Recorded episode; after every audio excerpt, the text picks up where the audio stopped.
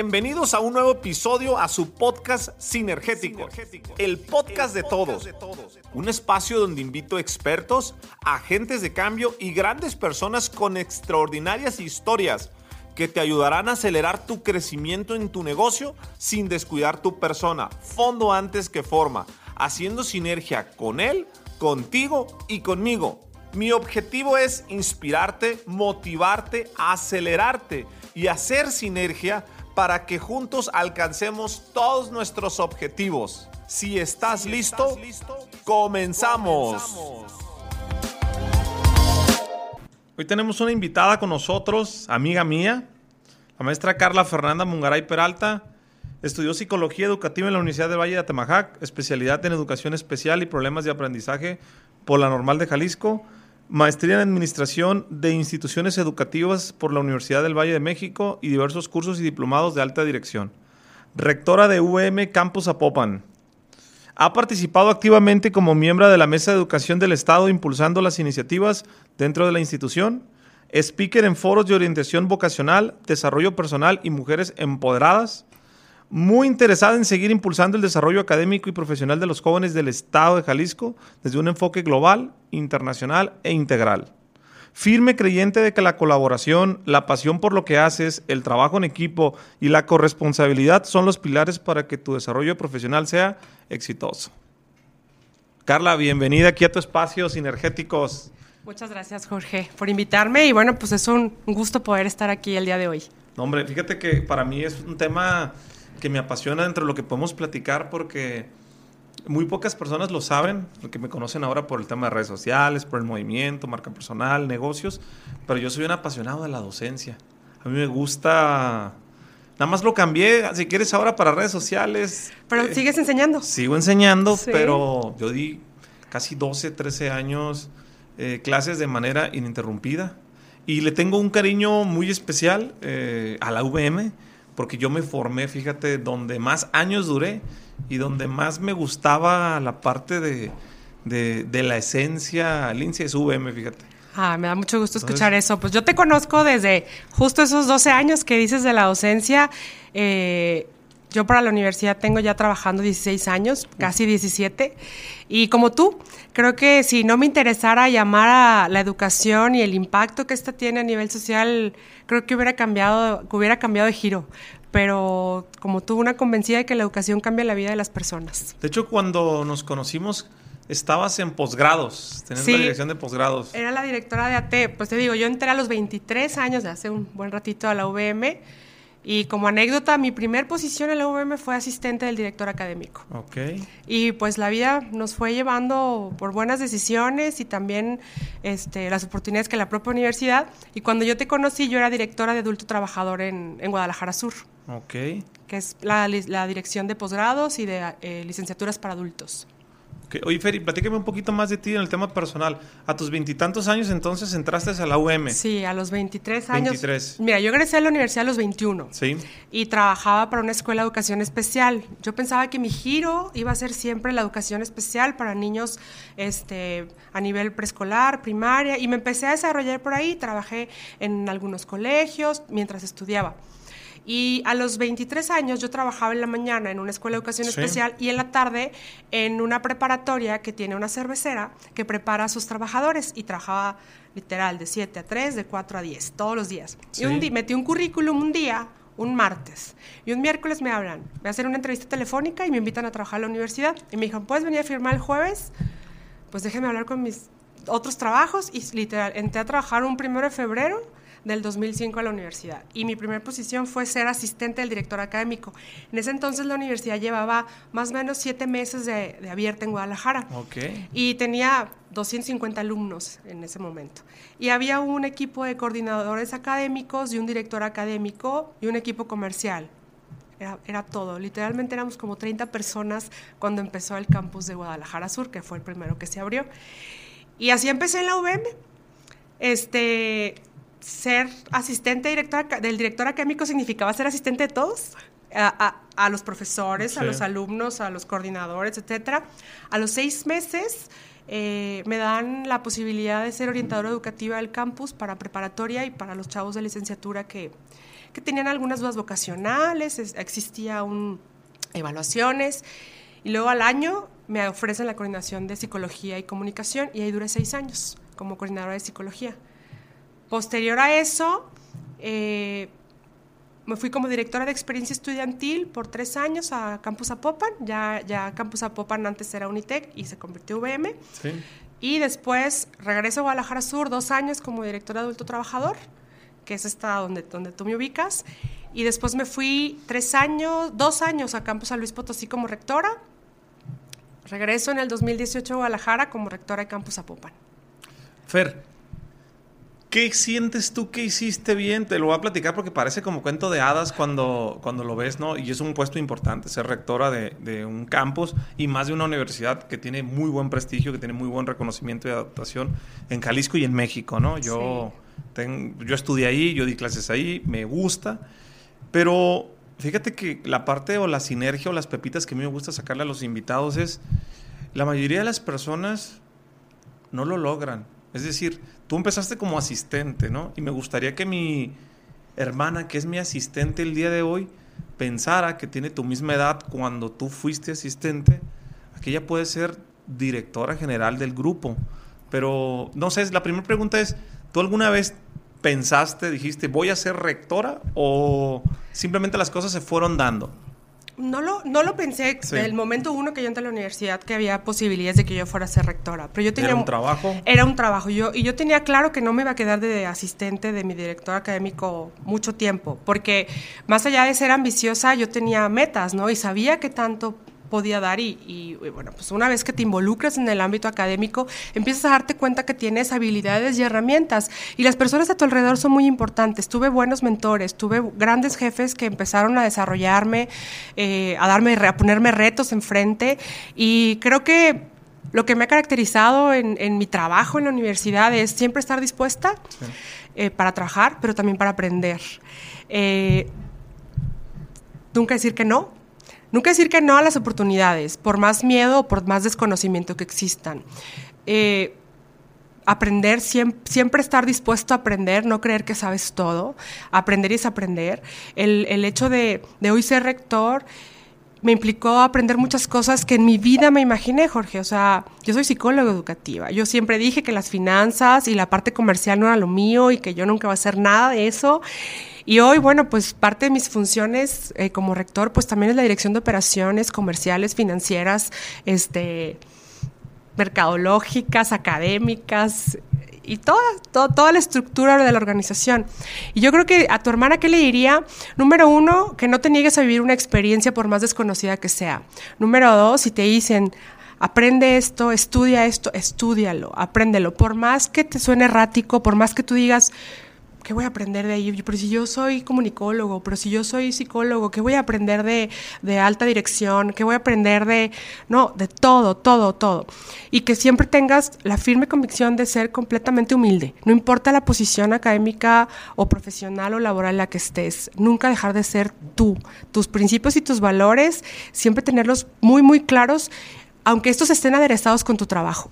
Y aunque tu trabajo te ponga en una posición alta, a veces estás abajo. Yo siempre tengo la creencia que, que esto es un trabajo y que me da la oportunidad de tocar muchas personas, pero que hoy me puedo sentir muy orgullosa porque no solamente es lo que yo he logrado, sino las personas que me han impulsado, las personas que me han acompañado, las personas que han sido parte de este proceso de crecimiento, las tengo en un lugar específico en mi vida y con muchísimos agradecimientos. Fer, ¿actualmente qué edad tienes? 40. 40 años.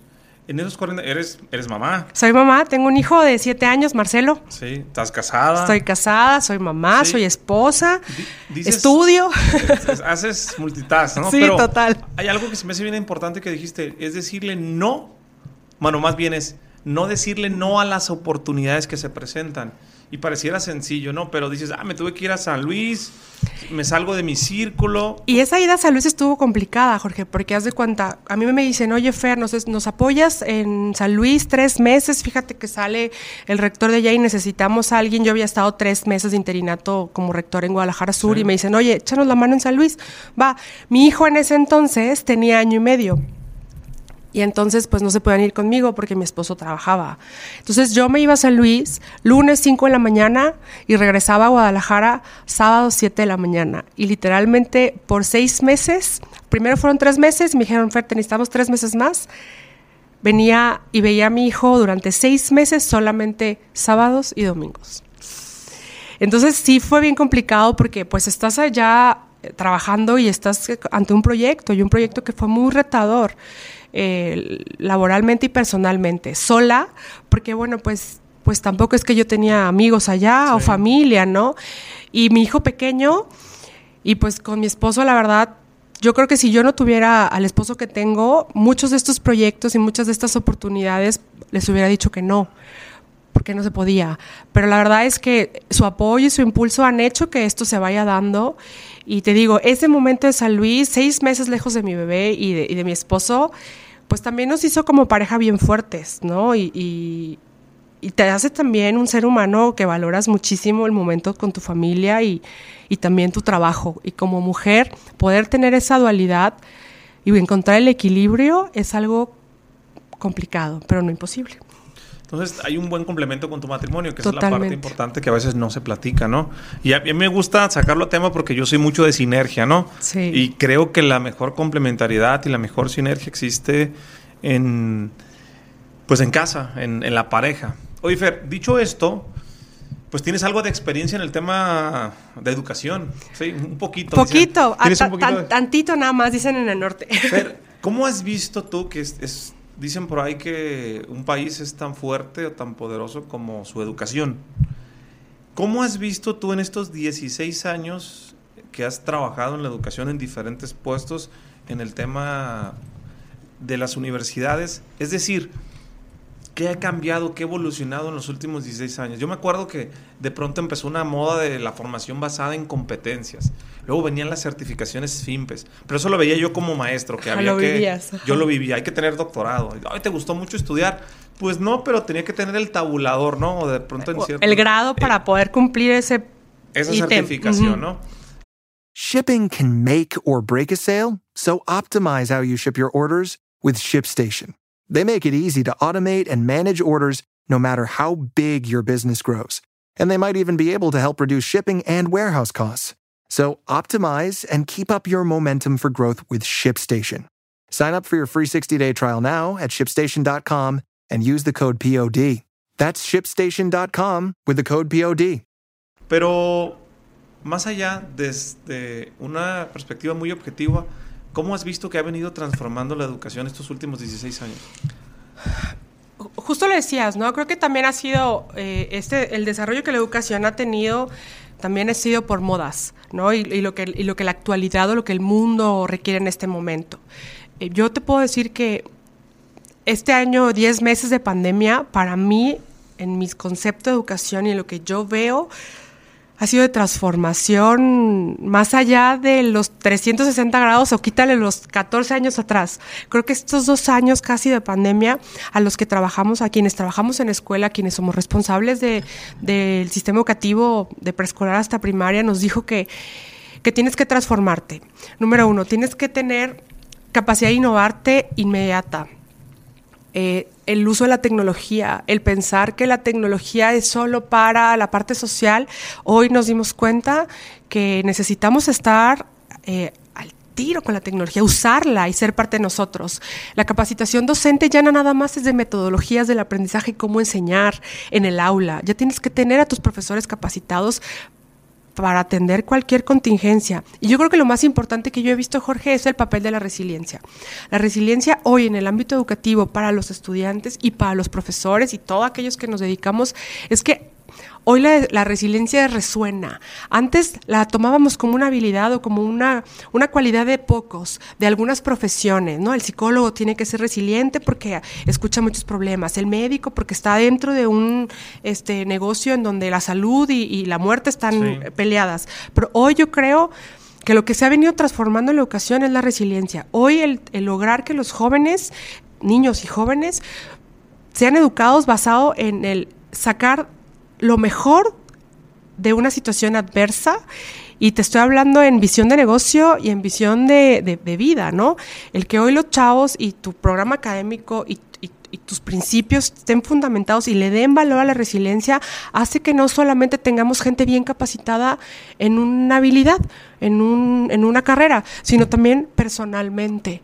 Eh, yo les decía en mis discursos ahí de graduación que, que retomamos este año, les decía que las generaciones actuales, Jorge, que egresan, eh, cuando tú egresas, tú te sientes que traes una mochila con capacidades, con habilidades, y yo me siento fuerte, yo era el bueno para las mates, y yo salía, era bueno para juntar gente, y cada quien va identificando en sí esas, esas, esas cosas que traes dentro de la mochila, ¿no? Pero yo te puedo decir que hoy las generaciones que egresaron en este momento de vida complejo para todos, pandémico, de, de año 10 meses, lo que traen en su mochila que no traen otras generaciones, ¿eh? que no la van a tener otras generaciones, es una gran capacidad de adaptación. Saber negociar de manera global, poder establecer relaciones personales, afectivas, sin que estemos eh, cercanos, con una, con una comunicación efectiva por medio de una pantalla, pero sin dejar de lado esta proximidad emocional que te da una buena relación. Eh, un pensamiento crítico, porque hoy la situación te ha dado la posibilidad de incluso criticar tu propio sistema y también ver qué puedes hacer desde, desde tu posición por el sistema, ¿no? Este, y resilientes. Hoy nuestros chavos pudieron de verdad brincar Ahí hubo quien acabó la prepa en pandemia, hubo quien entró a primaria en pandemia y hubo quien acabó la universidad en pandemia o empezó su primera... Las graduaciones, ¿no? ¿Cómo fueron? ¿Por Zoom? Ajá, por, nosotros usamos una plataforma que se llama eh, Teams, que es de Microsoft, y todo el 2020 fueron graduaciones virtuales. A partir de este año, medio año las aventamos virtuales y ya a partir del fue como agosto, empezamos grabaciones presenciales con obviamente los protocolos, sana distancia, poquitas personas, solo el nicho familiar. Y pues se siente diferente, Jorge, vivir una grabación en Zoom, a vivirla de nuevo, tenerlos en el campus, y sentir esa emoción y escuchar la porra, el aplauso, el gritito del papá, donde se siente sumamente orgulloso, te hace sentir conmovido de una forma distinta, ¿no? Pero sí, hoy los chavos egresados actualmente en su mochila traen muchas habilidades que nosotros a lo mejor cuando egresamos no teníamos, Jorge. Eso sí, sí, totalmente.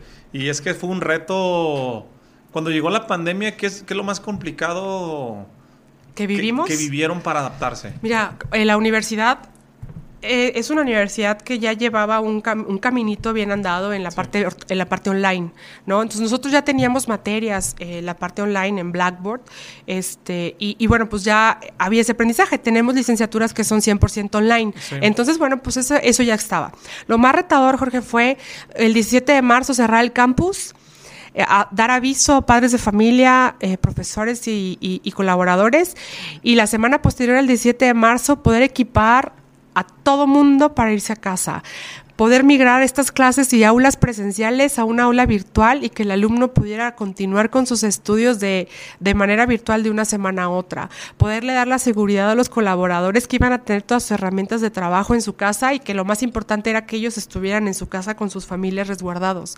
El asegurarnos que tuvieran las herramientas tecnológicas. Llegamos al punto en donde había profesores que no tenían internet en casa ¿no? Entonces, tener esa sensibilidad como universidad de decir, ¿qué necesita el profesor o qué necesita tu colaborador? No, pues que una PC o una lab, no tiene, no tiene internet en su casa, rentarles modems.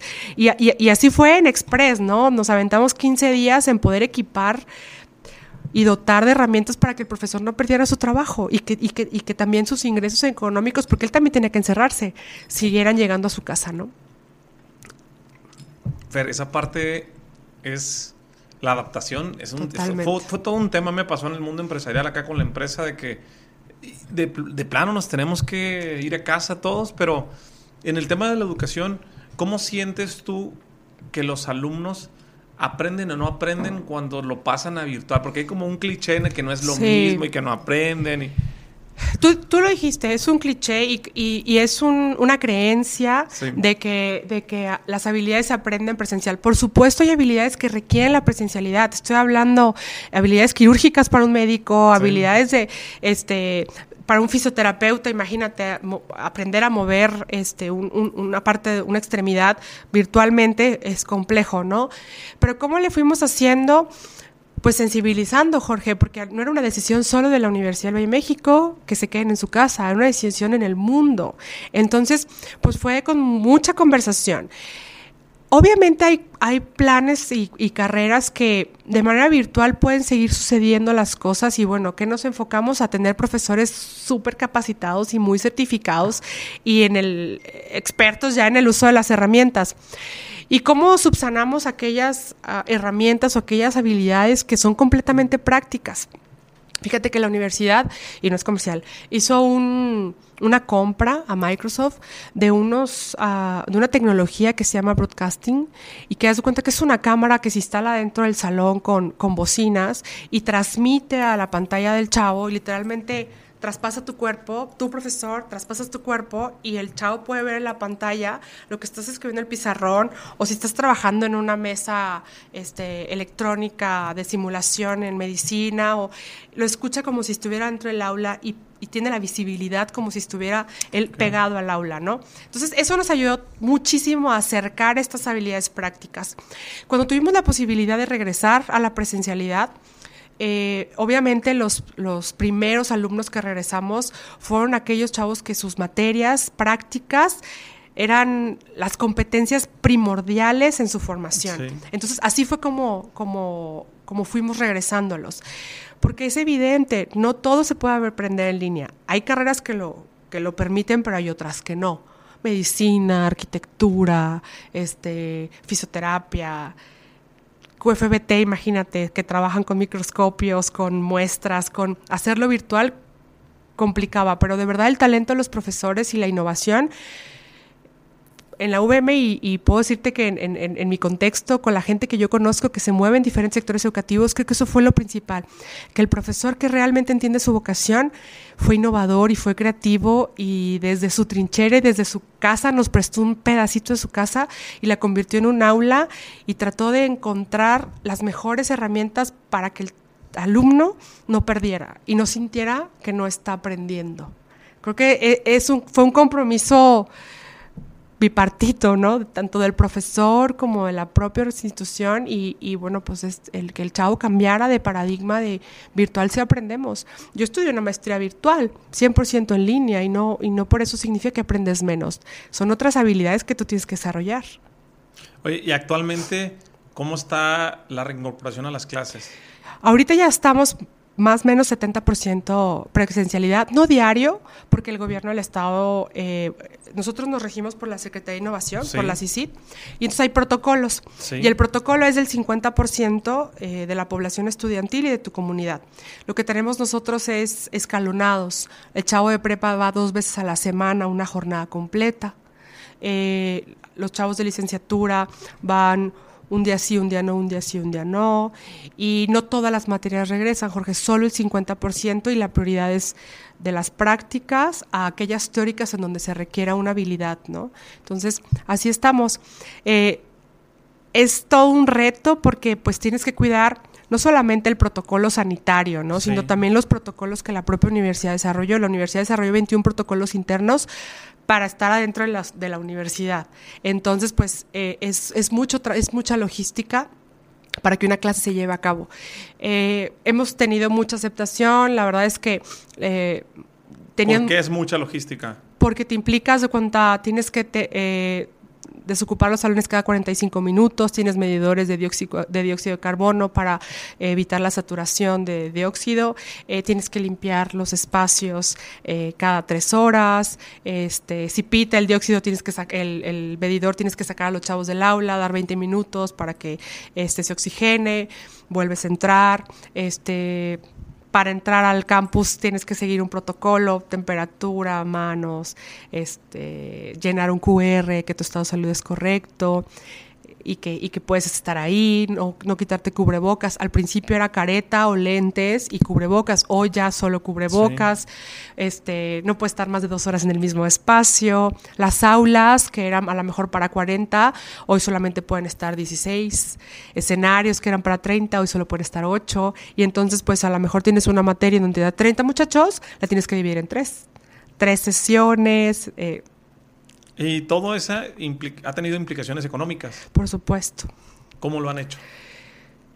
Pues al alumno, al alumno sigue pagando lo mismo que él tiene que pagar. Eh, pues la propia universidad ha hecho sus esfuerzos y bueno, también el talento de la gente, ¿no? El talento interno eh, para encontrar soluciones a, los problemas con las herramientas que tenemos, eso ha ayudado demasiado a que, a que podamos ser más eficientes y efectivos para llevar tantos protocolos y llevar una logística tan impecable que nos ha permitido estar abiertos desde el mes de mayo y no hemos tenido eh, que mandar eh, grupos enteros a sus casas por contagios. ¿no? La verdad es que ha sido de mucha responsabilidad, no solo de la universidad para cuidar los protocolos, sino también de la comunidad académica y estudiantil, eh, de ser muy respetuoso con los protocolos, cuidarnos y ser responsables socialmente.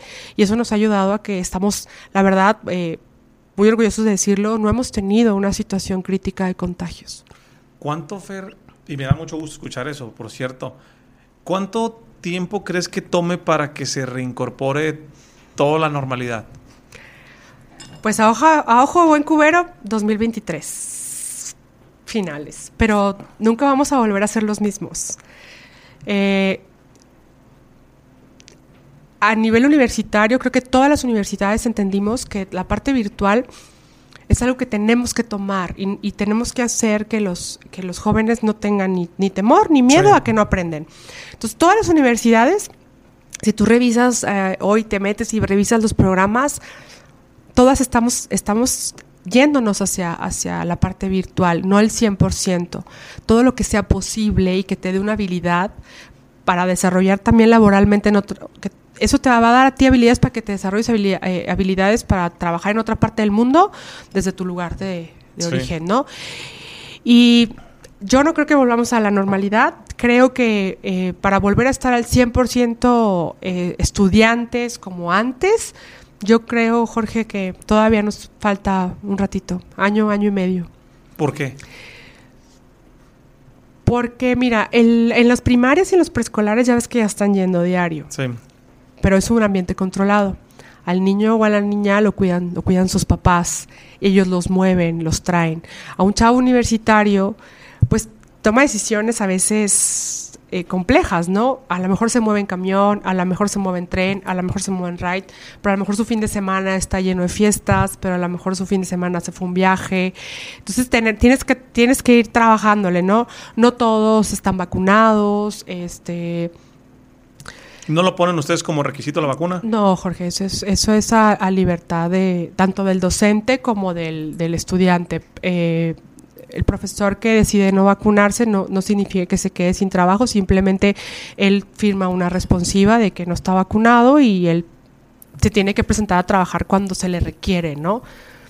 Es, es, eh, cada quien lo toma como igual el administrativo el administrativo estuvo la posibilidad de las vacunas y quien no quería bueno pues es exactamente lo mismo. Creo que el tema de las vacunas es un tema bastante complicado pero tiene que ver con tu criterio con tus con tus creencias y, y nada más.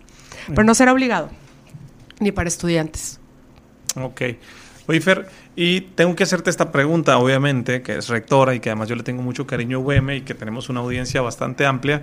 En tema universitario, posgrados, ¿por qué UVM es la opción? Mira, la opción de los posgrados en la universidad te da una, posibilidad de, expandirte.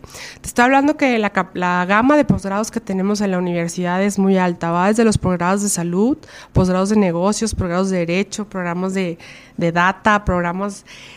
Es, es infinidad. Y, pero lo más padre que tiene la universidad es que su capacidad de posgrados te da lo mismo te da los mismos programas presenciales que online. Tú que eres alguien que trabaja todo el día y dices tú, quiero estudiar un posgrado pero solo puedo el fin de semana, pero me cuesta trabajo moverme. pues la posibilidad de estudiarlo en casa, desde la comodidad de tu hogar, a las horas que te dé, te dé tu tiempo.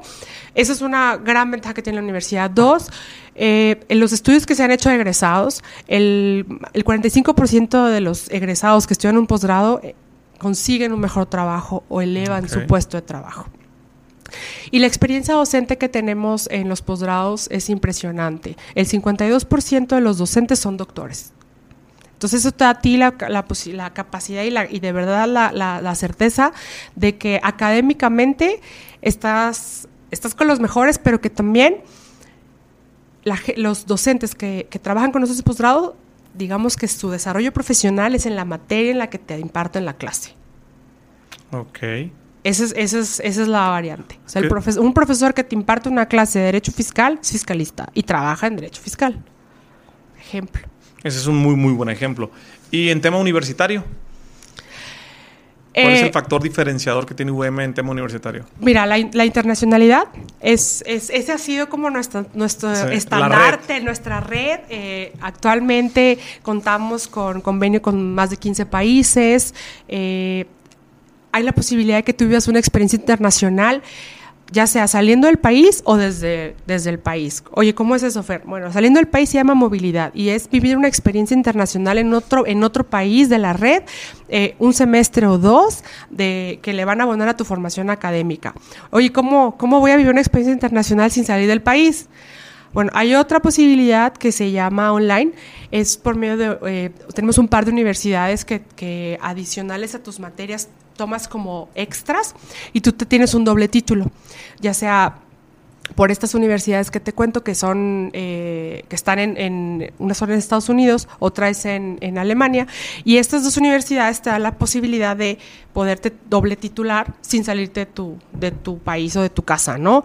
Eh, tienen un costo extra, por supuesto, pero no se compara con, el móvil, con la movilidad, con irte a otra parte del mundo. Para vivir estos intercambios, bueno, también la universidad entiende que pues que es costoso, ¿no? Y tiene un área que se llama financiamientos, en donde también te ayuda a financiar tu propuesta de intercambio. El costo de los intercambios es costo moneda nacional. Digamos que es ah. muy parecido a la mensualidad que tú estás pagando acá, eh, con el factor que allá vas a pagar vivienda, etcétera, etcétera, pero tú pagas a costo moneda México, ¿no? Y bueno, pues estar en universidades este, de, alto, de alto nivel, a nivel mundial.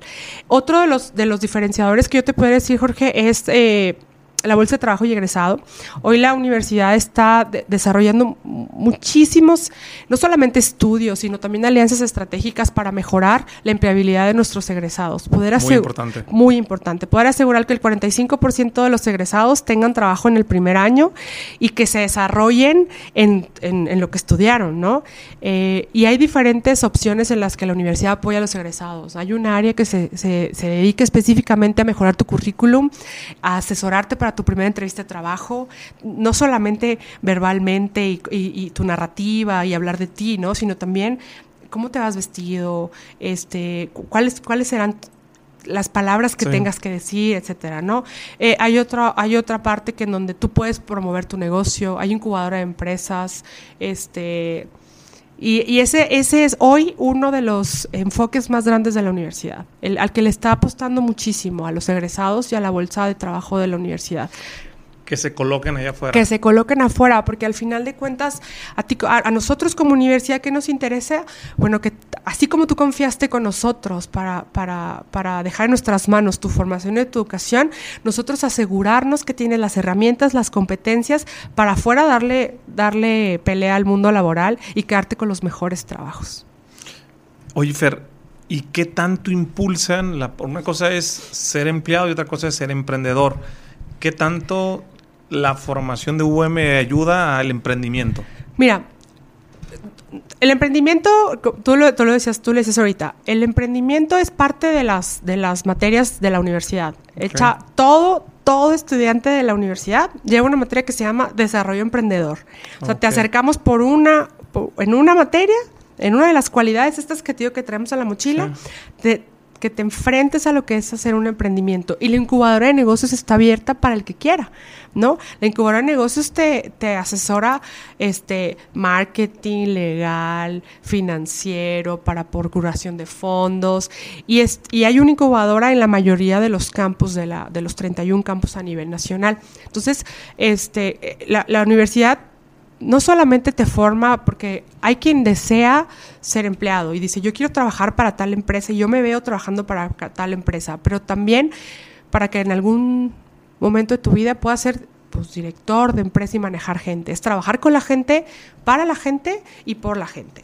Y luego, aquel que quiera desarrollarse de manera, de manera autogestiva, autoemplear y también ser un jefe, ¿no? Entonces, la verdad es que yo veo en los diferentes proyectos que los chavos van desarrollando y, y han salido buenos proyectos de negocio. La incubadora, la que, la que tenemos en Campus Apopan, ya tiene más de 14 años eh, trabajando con, con, incubadora y se han desarrollado muchísimos proyectos.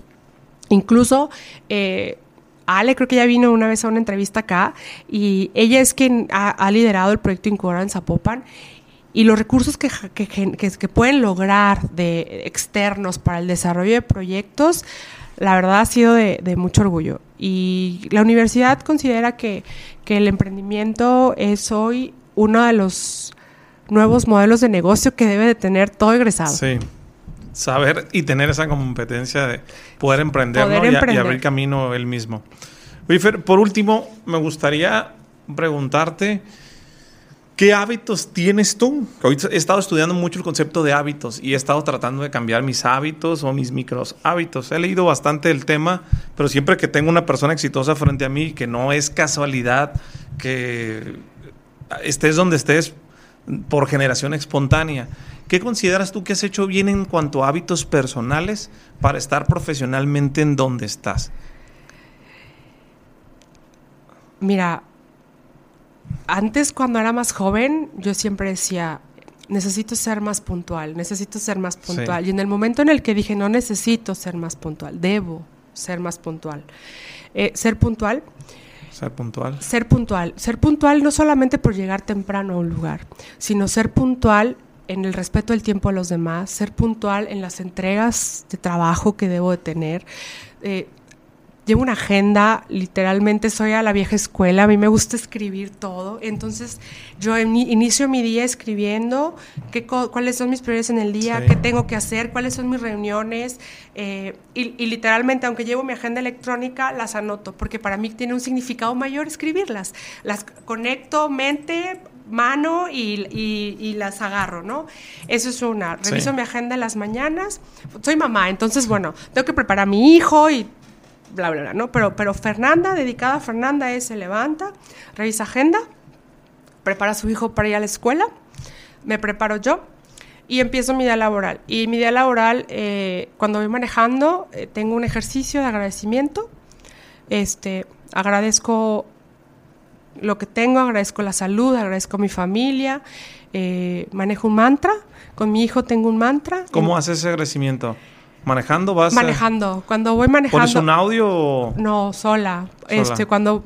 Normalmente, no sé si te pasa, Jorge, pero bueno, siempre estás con tantas personas que tus momentos de silencio son en lugares que ni te imaginas, sí. ¿no? Mucha gente es bañándose. Bueno, mi momento de silencio es ni música pongo en el auto.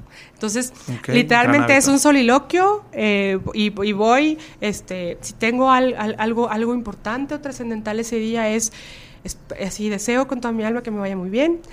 Eh, agradezco la salud, agradezco la salud de mi hijo, la salud de mi esposo, que tenemos eh, estabilidad, que mi familia está completa, junta y saludable, ¿no? Y, y un mantra para eh, este, bendecir mi trabajo en ese día. Okay. Es un gran hábito el poder del agradecimiento. Cuando yo lo empecé a hacer, cambió, cambió sí. todo el tema. Fíjate, a mi hijo, desde que empezó su escuela a los dos años, empezamos un mantra y le hemos ido agregando cositas que él me va agregando, ¿no? Pero a veces creemos que, que, los niños per se van a desarrollar estas habilidades de sentirse sí. fuertes y desarrollados y tal. Entonces, cuando él, cuando él antes de salir de casa, él, él y yo decimos un mantra, y él siempre dice que sea un niño amable, que sea, que hoy aprenda mucho, que tenga grandes experiencias, que sea, eh, que sea un día feliz, que sea un día divertido. Y él le va agregando cositas, ¿no? ¿Qué quiero, Jorge? Que él quiero, más allá de que ese niño, que mi hijo sea un niño exitoso eh, profesionalmente, un niño de 10, quiero que sea un niño feliz y que sea un niño que aprenda a darle a, los demás este, su, personalidad un, un, momento de calma y que si él puede hacer la diferencia lo haga desde el, desde el cerebro pero y desde el corazón y desde sus acciones. Entonces, como mamá eso creo y como persona en eso creo, Jorge. Yo creo mucho en la corresponsabilidad. Creo que lo que yo haga, mis, mis, mis acciones, mis palabras, mis decisiones, tienen un impacto en alguien más. Y eso lo bajo con mi equipo. Si tú hablas con mi equipo le dices, ¿cuál es la palabra que más usa Fer cuando habla contigo o, o para motivarte o para regañarte? Corresponsabilidad. Siempre. La creo, la creo, lo creo firmemente.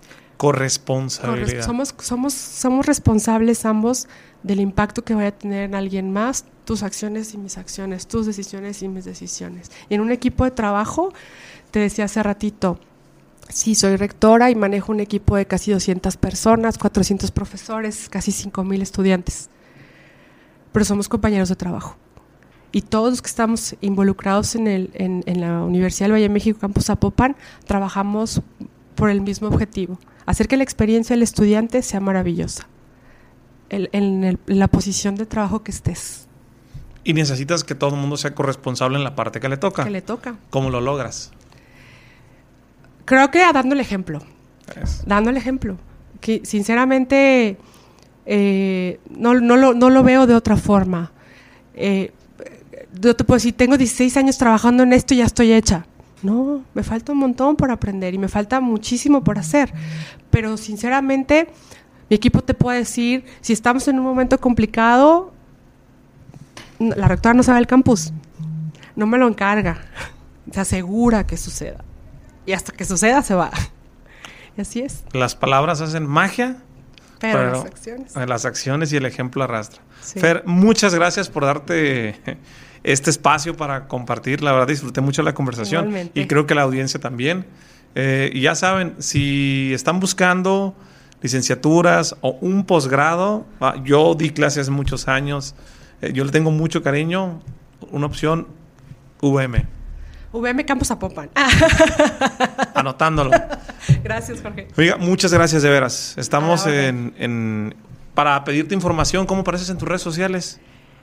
Como Fernanda Mungaray, sí. pero VM Campus Zapopan. Así lo encuentran en Instagram. Okay. Y bueno, pues ahí, ahí, ahí pueden ver toda la, la, experiencia que en VM y que en Campus Zapopan este, tenemos. En la página de Facebook es, es igual, VM Campus Zapopan, y en Instagram, VM Campus Zapopan pues ya saben, manden un mensaje y nos vemos en el siguiente episodio. Si te gustó el episodio, compártelo con alguien más.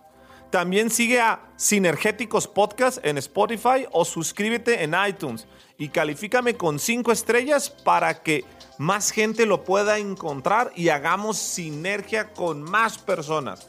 Mencióname en Instagram con lo que más te haya gustado lo que escuchaste el día de hoy en este episodio.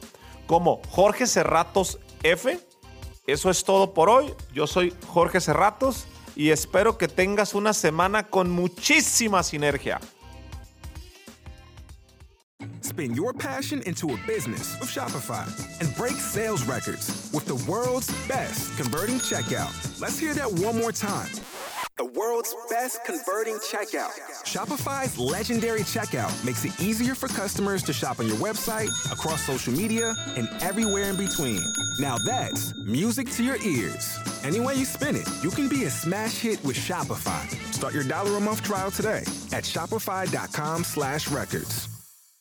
Step into the world of power, loyalty, and luck. I'm gonna make him an offer he can't refuse. With family, cannolis, and spins mean everything. Now, you wanna get mixed up in the family business. Introducing The Godfather at Choppacasino.com. Test your luck in the shadowy world of The Godfather slot. Someday, I will call upon you to do a service for me. Play The Godfather now at Choppacasino.com. Welcome to the family. VGW Group. No purchase necessary. Void where prohibited by law. See terms and conditions. 18 plus.